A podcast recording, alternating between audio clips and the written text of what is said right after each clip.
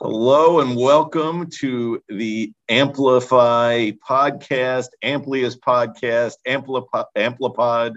Uh, we're still working on a name here, as you can tell. Uh, but again, the goal of this podcast is to have a brief conversation. Uh, it could include members of Amplius and outsiders, or just members of Amplius, as today's does. And we want to amplify a concept, an idea, or a person. For today, we're going to amplify the topic of behavioral finance, which uh, you're probably hearing out there a lot right now, especially given the lousy start to the year for the uh, for the capital markets, both stock uh, and bonds. Uh, just before we dive in, our uh, our favorite topic, which is disclosure. Uh, nothing in this podcast should be construed as investment tax or legal advice you need to have those conversations one on one with your investment tax and legal advisors. Without any uh, further ado, let's kick it off. All right. Good to be here. I, by way of introducing ourselves to the vast universe of uh, of listeners, this is Patrick Swift. Uh, Matt Liebman was uh, our, our uh, esteemed kickoff host, and we also have Aaron Marks. I'll let Aaron introduce himself. Hello, everybody. Thanks for uh, tuning in. So, where do we want to begin on uh, behavioral finance? Well, let's start here. And uh, Pat, if you want to kick us off here, why don't we actually talk about what it is? What's behavioral finance? Uh, and, th- and then we can go into uh, uh, some more details about it and, and, and how we think about it at Amplius. Yeah. Um, and I think it gets gets used broadly, right? And it may mean different things to people. In fact, I had a conversation with a client semi recently where I was trying to amplify the point of behavioral finance to, to this person. Uh, and I used the word emotional, and they didn't take very kindly to that. They said, well, I'm not being emotional. I was like, oh, well, I poor choice of words on my part behaviorally. Um, but yeah, what, what is it? Um, I think it's just the way that we react uh, to whether it's capital markets and and uh, this sort of human inputs to uh, uh, to what's going on in the investment landscape um, is the part that you can't quantify. And I, I think that broadly applies um, to the topic of behavioral finance. What do you guys, what do you guys define? It, it's even beyond finance. It's just how uh, we as humans react to certain things, good news, bad news, jealousy. It's the same here, just translated into our world. When markets are good, markets are bad, you feel a certain way and you want to act with emotion that word you just mentioned, Patrick, generally not the right move. So, behavioral finance, finance world, how you as a person react and want to implement and implement and make changes, um, not always the right thing to do. Yeah, and I think it's it's interesting because there is, you know, it, it crosses over into um, psychology which I think as a society, and this is, I believe this is Mental Health Awareness Month. Is that is that correct? correct? Um, as a society, we're getting better uh, in that department, in my opinion. But there's still sig- a stigma uh, associated with psychological issues, and and I think when it comes to our side of finance, I think we just sort of need to take it away from the uh, the stigma and and recognize that good, bad, or otherwise, we all have psychology on every topic in every life, like Aaron, like Aaron was saying uh, and and you know and finances and investments are no are no different. And there are a lot of um, a lot of really notable uh, investment titans, people that have been in the industry for decades and decades and made billions and billions of dollars, who have said that your uh, your behavior uh, will ultimately drive your returns way more than your investment research, you know, your asset allocation, all of these uh, uh, important things that we talk about. But it's really uh, human behavior that drives the bus the most. Yeah, that's a uh, full agreement on, on on all of that, and even to maybe crystallize what I often find to be maybe the root cause of of bad financial decisions, whether it's investment specific or just poor habits.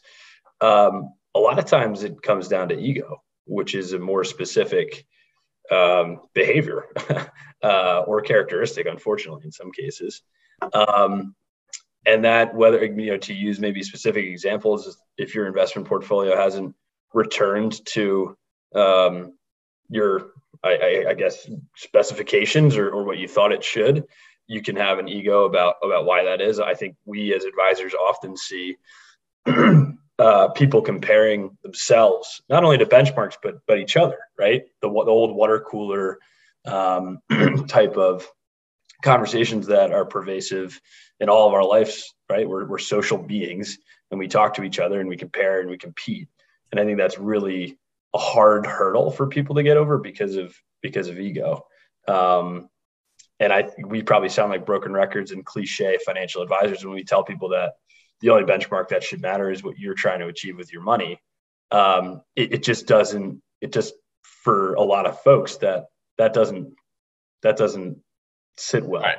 And we talk about uh, people, a lot of times clients people that aren't clients judge against the S&P 500. We say, well, what does the performance of 500 companies have to do with you and your portfolios and your goals and your family? It's okay. We have to benchmark to something, but why that? Um, Has no bearing uh, on what you're trying to do with your life. I want to retire, live my life, travel, eat, not worry. Let's focus on that and how we get you there, and whether it's getting you a 1% per year return or a 20%. Uh, it doesn't matter what those 500 companies are doing right now. We just need to accomplish your goals. But you were exactly right, Patrick. I think people get hung up on the what their friends are doing, what they hear on the news. And and I'll oh sorry, go ahead, Matt. No, I was going to say just building on that is, and this is behavior.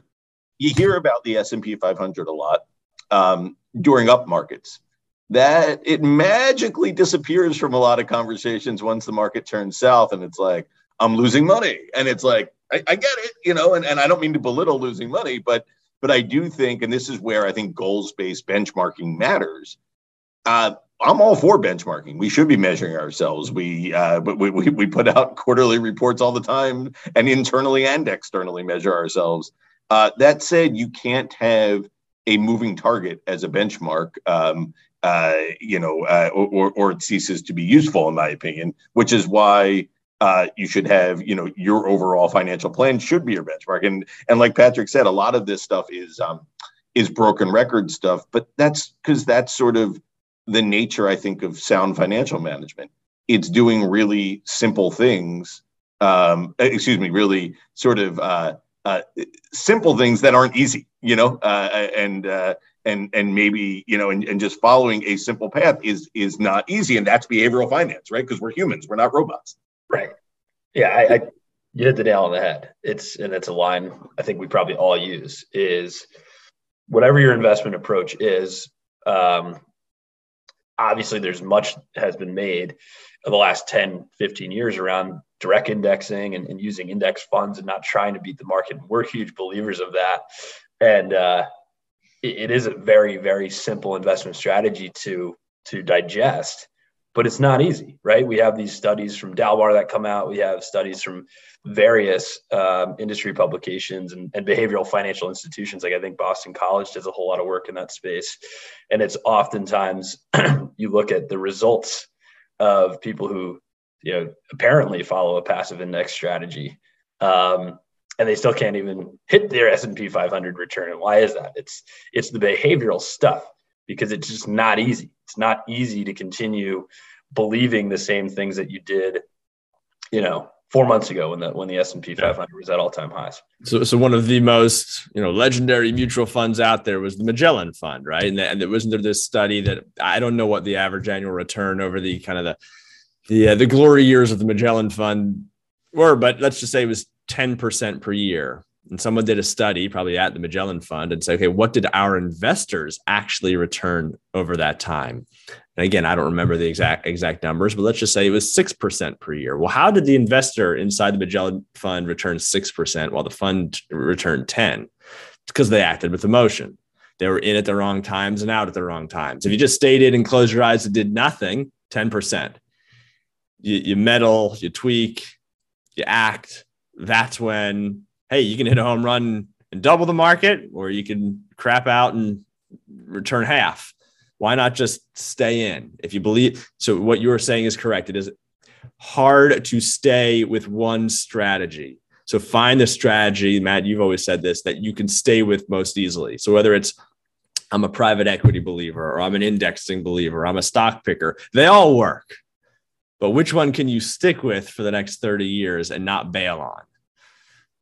I think that's behavioral finance. Yeah, I, I, I, think that's right. Well, I shouldn't say they all work, but most of them will work. That's right. I can I can design something that won't work, but uh, you know, but uh, uh, no, no, you're right, and and I think um, it, there is there is a line uh, out there, and I forget who originally said it, but it's um, don't worry about um, outperforming or underperforming a benchmark. Uh, try just try not to underperform your own portfolio. Um, w- which is uh, you know effectively what, what, you were referring to there with the Magellan example. And there have been all kinds of examples. I mean, um, there are some hedge fund managers that made billions, went on to own professional sports franchises, all that kind of stuff. But if you actually looked at the dollars in their fund, they lost money on the aggregate over time. But what happened was they made spectacular returns at some point and good enough to make them wonderfully wealthy and their and their investors wealthy. I'm not I'm not belittling that. But then they became super popular. All this money came flowing in. And then they had a couple lousy years, which happens. And net net on, uh, on a dollar basis, they wound up losing people money. So, I you know, I, I think all of that is behavioral finance. Right. And why, yeah, we're talking about why all this stuff is important. We are, you typically work with individuals like ourselves who are trying to accomplish personal financial goals. and what Matt just mentioned is uh, something we see all the time. It's again, it's it's easy logic to understand or simple logic to understand, but not easy to follow. Where and we saw it the last two years with pandemic specific companies really benefiting from what was going on, where people often like to chase that momentum. And you just mentioned it, Matt, right? Funded really, really well. And now everybody wants to get into it. Zoom went up a thousand million percent. Now everybody wants to buy it. They don't want to think about you know the downside, and we see that all the time. So why is that important? Well, if you're trying to do those things and you get lousy returns, we focus on the things you can control as advisors when we're doing financial planning. And there's so many factors that go into creating a, a financial plan or, or creating you know a roadmap for success. And there are only so many things you can control. And if you can't control the market, then you, you're, you're better off at least using some sense of history um, to be able to predict well. And when you're chasing momentum or you're chasing downsides or you're chasing uh, spectacular performance, it's next to impossible, right? To, to really have a successful plan because you're you're adding more variability to the one of the biggest components that you already can't control. Um, and that's why it's so important, right? It's just because you, you you're gonna you're gonna derail yourself, or you can. Yeah, uh, no, I, I, I think that's right, and I think look, I, am also like I'm not trying to duck the um, benchmark indices. We still provide reports that show people, you know, uh, uh, compared to various indexes. It, it's sort of it's pre-programmed in uh, in our industry, and we'll keep showing them. Uh, you know, we're not hiding anything, but it's just ultimately um, it's not what gets the job done. Um, you, you, know, you uh, you can't go to the store and buy things, and if you have no money in your pocket, credit card, cash, or otherwise, or Apple Pay or whatever, if you have no money, you can't buy anything, and you can't say, well, you know, but my portfolio outperformed last year. Like that, that doesn't matter, you know, in the grand scheme. And maybe that's sort of a, a, a crass or crude example, but but it's sort of reality. You know, we're we're all uh, uh, we're all humans, and we need to reach human goals here. So um, maybe we can shift a little bit to talk about um, how we use it here uh, at Amplius. Like what what and maybe uh, we each have an example or two. Obviously, we won't use real names, but uh, uh, you know, j- just sort of how, how we implement this. Well, I don't know if I have a perfect implementation example, but I did have a conversation without naming names yesterday with a client who I hadn't talked to in a few months. This person is recently semi-retired and had been notoriously a bit more nervous about markets and, and the movement of their portfolio, which is fine. It's exactly what we're talking about today. Um, but this person is now, again, like I said, semi-retired and and living a really fun life. They're traveling and they're doing a lot of things that they were not able to do before because we've planned well for those events in their lives now. And this person told me on the phone, you know, the market conversation came up, and he said, you know, I haven't watched the news, I don't think, in four or five months. And I had someone mention to me something about the stock market, and then that's when I thought we should talk again. And I, I've never been happier. And I was like, it's funny you should say. and I referenced some studies around, but it's true. I mean, that's just a perfect example of, yeah, if you're able to tune out the noise, all that stuff on the news, sure, is important to be informed, but does it help you stick to your goals? Does it help you accomplish the things in your own life? No, it just introduces a lot of stress. And I just thought it was a good example of someone kind of living and walking or sort of uh, walking that talk that we always use. We're not telling people to not watch the news or log into their account, but you know, he hasn't been nervous for the longest period of our, our tenure working together. And it's because he's just kind of ignored the, the, the BS for lack of a better term. I just thought that was a timely conversation. it goes a long way. We all know the people on both sides of that coin the one that look every day, every minute, every hour. And the ones that you talk to, they're like, hey, look, I just block it out. I know it'll come back. Me looking now is not going to lead to any better outcome and it'll probably lead to a poor outcome because I'll be stressed or make a, an overreaction or push to make a change. Um, so I think that is, you know, in today's day and age, it's hard to avoid. Things just pop up on your phone, S&P up a thousand points, down a thousand points, what have you. So again, hard to avoid. But hey, you know, don't flip on CNBC in the morning first thing. Don't check your account throughout the day. Again, easier said than done. Why, which is why we believe self-servingly, you should have a financial advisor. You, if as long as you know somebody's looking after you and thinking about you when you're not thinking about yourself and your portfolio, then maybe it's easier to separate. But if it's on you and you're the only one that controls the portfolio, the decisions, maybe you, you want to look a bit more, but you still shouldn't. But hey, if you can psychologically think, I maybe I don't need to look because I have a team that is, that's a critical barrier to put between you and decision making. Fully agree. And um, you know, I'll, I'll give you just a, a, a, couple examples based on that. And, you know, we're not immune to having uh, behavioral uh, psychology as well when it comes to this. So when we came up, um, you know, getting trained at a big firm, every time there was a market panic, you know, sell off for some reason, it's always something, you know, the world's world's always moving. Um, there was this rush from the firm on down. I'm not saying they're wrong, but we were trained this way that that's the time you got to reach out. You got to bombard people with calls, know that you're there, you're looking out for them, all these things. So the other day, you know, we've had these rough markets to start the year. I was uh, on the phone. Uh, we love all of our clients, but but this one particularly, she's awesome. Uh, and uh, I had emailed her and set up a Zoom call. She lives in another state and so on to go over stuff. And I'm thinking, all right, I, markets are nuts. I got to talk to her. I got to, you know, just because of the psychology, how we were all trained she gets on the Zoom, and I guess we had never scheduled a Zoom before, as opposed to me just calling her randomly or her calling me. And she's like, "Did I do something wrong? Is everything okay?" Are things and, and, like I freaked her out, you know, by even scheduling the call. And then and then after a while, I was like, yeah, like it's sort of like I'm an idiot. Like she's fine. Like I, I didn't need to do this. And when she's like, look, I have a busy life. I got kids. I got work, and um, uh, I, I, trust you. And uh, you keep doing your thing. I'll keep doing mine. If there's something we need to change, we'll talk. I was like, uh, uh, uh, all good, you know. Um, so that's where could, just exactly what you said. It could backfire. What we're saying is, hey, just trust us. Don't worry about it. But we do feel the need to say, hey, we're on things. Market's bad. We want to reach out to you. And then you're doing your job, client. You're not paying attention. You're not watching, and the market's going haywire. And we feel the need to make sure you know I'm watching.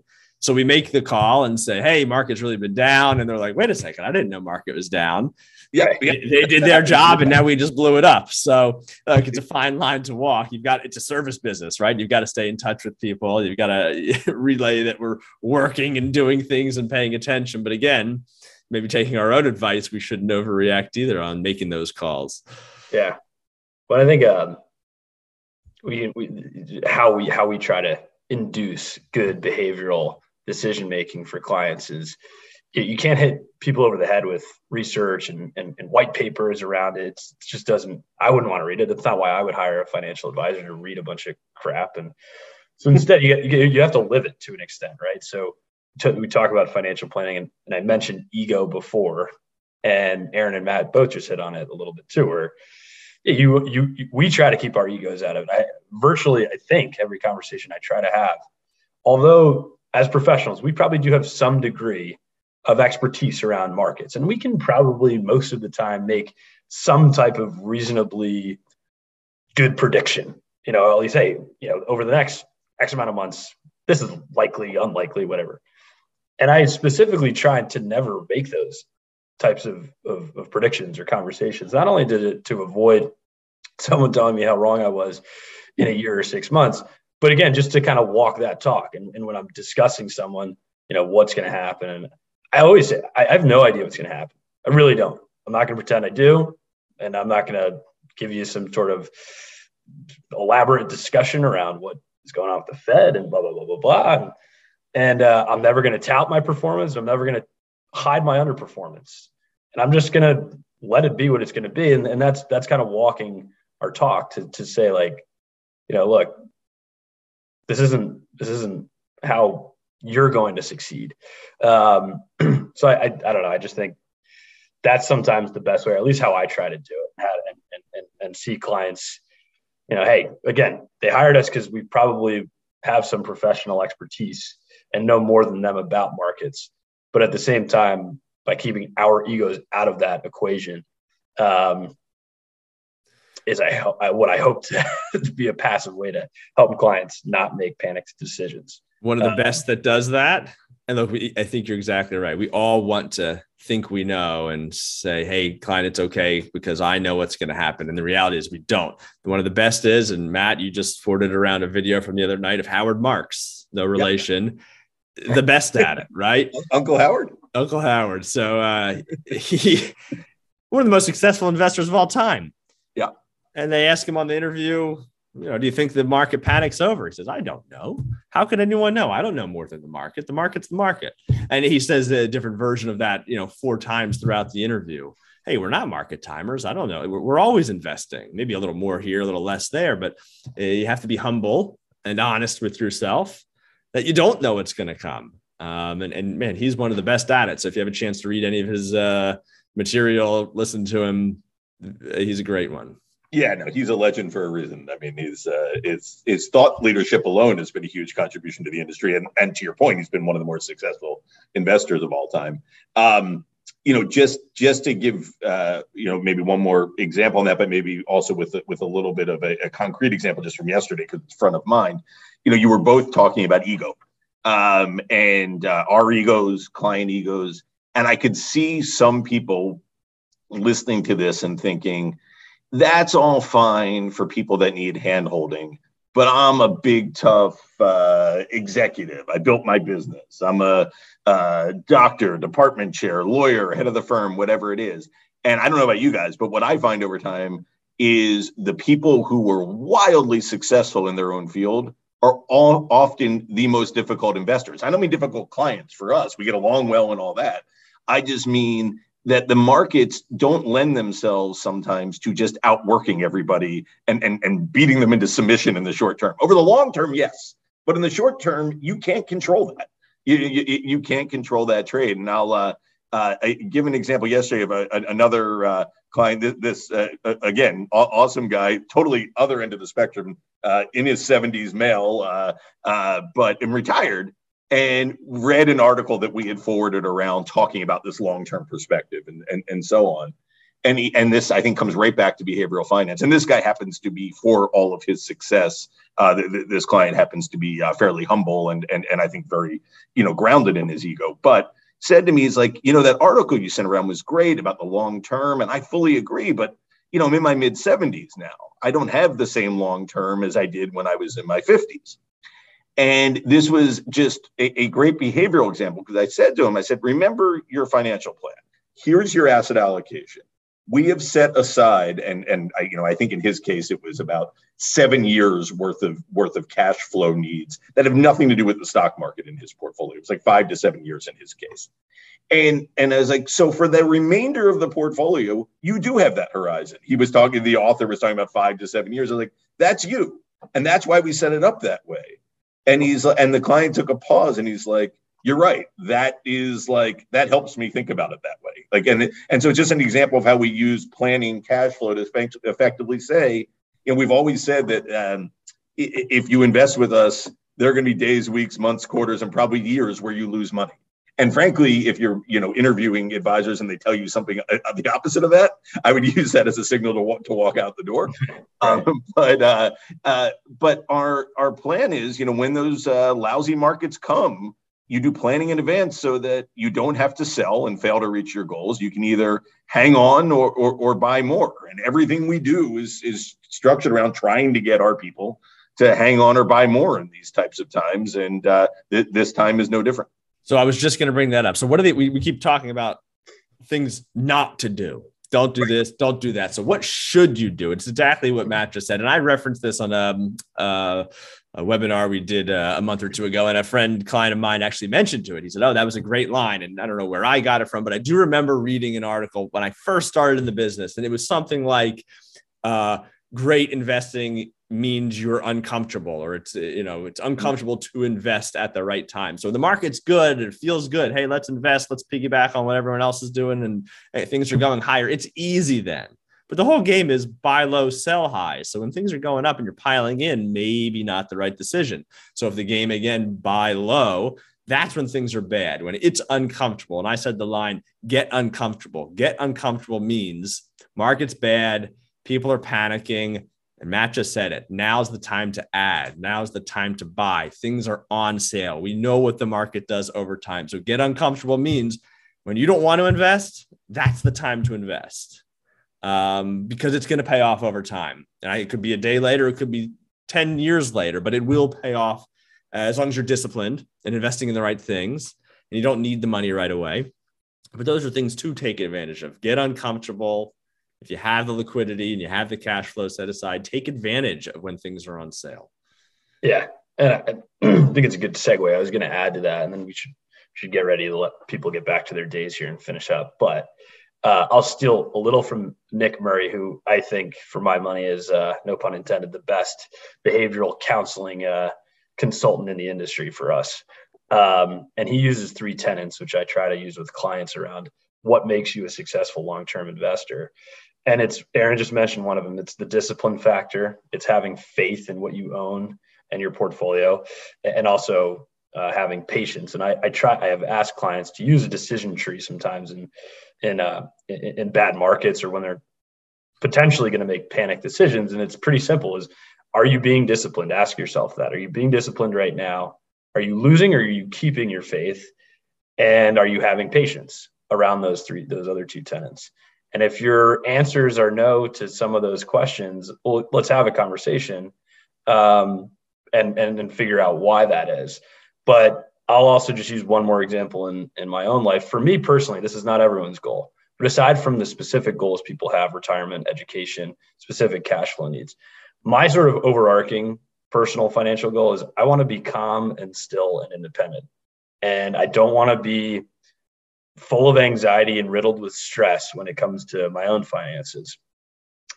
And it's funny because I have a lot of friends around my age, you know, early 30s, late 20s, making great money and establishing fantastic careers. And it's funny, we play around a golf where we, we hang out and, and I catch up with them and you know, what's going on with Bitcoin? What's going on with the SPAC market? What's going on with this? And I lost ten thousand dollars doing that. I made eight hundred thousand dollars doing that. And, well, I don't think anybody's made eight hundred thousand dollars. Otherwise, I'd hope they call me. But um, it's funny because I feel, you know, I, I personally haven't got dove into those hot trendy investments myself, and uh, there's a sense of stillness that I feel in those conversations. And I'm like, I don't have the FOMO. I don't care what's going on. I don't have to check my phone and see what's going on there. I can just enjoy this moment, this golf swing, which I'm not very good at. But um, that's my goal. And I, I, again, I'm not saying everybody should have that goal, but for me, I think most people want to have some calmness in their life and they want to reduce stress. So for me, when I can stick to those core tenets, it makes me happy and able to sleep at night when others are fretting about some trend. So that's my uh, that's a, something I love about just being kind of disciplined around portfolio management. That was, that was the perfect uh, uh, Pat Swift synopsis. When I'm, when I'm introducing Pat to clients, I always you know say, look, if you're going on Zoom, he looks like a teenager, he thinks like a wise senior citizen, and he's somewhere in between. Uh, so, uh, so, no, that that was uh, totally agree with what you said. I appreciate that. So, right. Aaron, you want to take us out? Yeah, you know, we're going to stay focused on bringing you more content like this. We're going to focus on people, ideas, topics. So we, we hope that uh, behavioral finance was uh, uh, a topic that you liked hearing about. Happy to chat more about it. Um, so again, stay disciplined. Try to remove emotion. Have an advisor. Have a plan. That's the message here. And anything you need, we're uh, we're always happy to talk. So thank you again, everybody. Thank you very much. And I, at some point, I think we'll be on libraries and stuff. So give us some likes and ratings. I think that's what people do on podcasts. So I think that helps us. So and tell a friend, maybe. I, I don't know. Do we do that? anyway, yeah. uh, thanks again. Thanks.